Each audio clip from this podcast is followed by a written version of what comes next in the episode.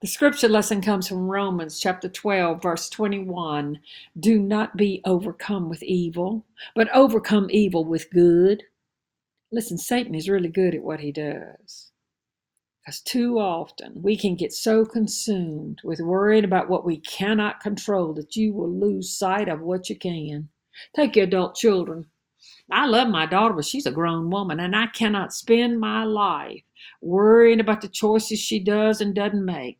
I cannot save her. I cannot rescue her. I cannot change her. I can love her and I can pray for her. Those are the things that I can do.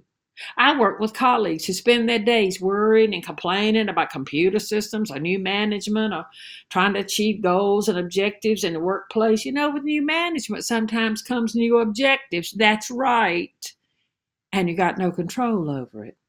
I got friends. They knew the husbands was penny pinchers when they married them, and they spent their days complaining and fretting about he don't want to upgrade the bathroom sink, or we've got this old worn out floor. And I believe you knew he was that way the day you married him.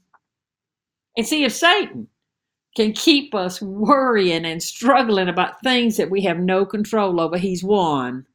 Because in doing this, you'll have no time, no energy to do good for yourself your family, the community, the kingdom of heaven.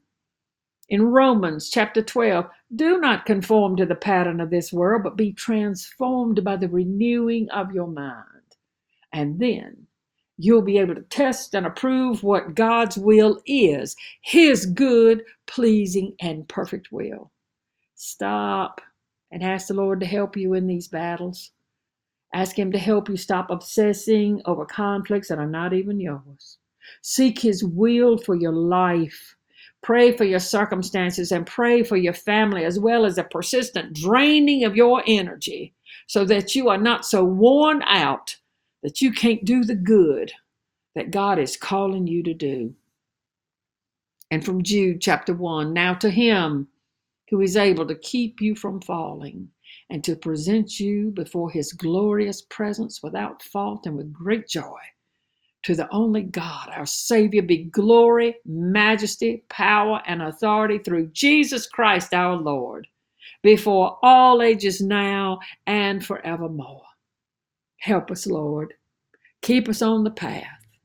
Let us give up, put down what we cannot control, but pick up those things that you give us those things that we can accomplish, those things that we can and will do for you. In Jesus' name, amen.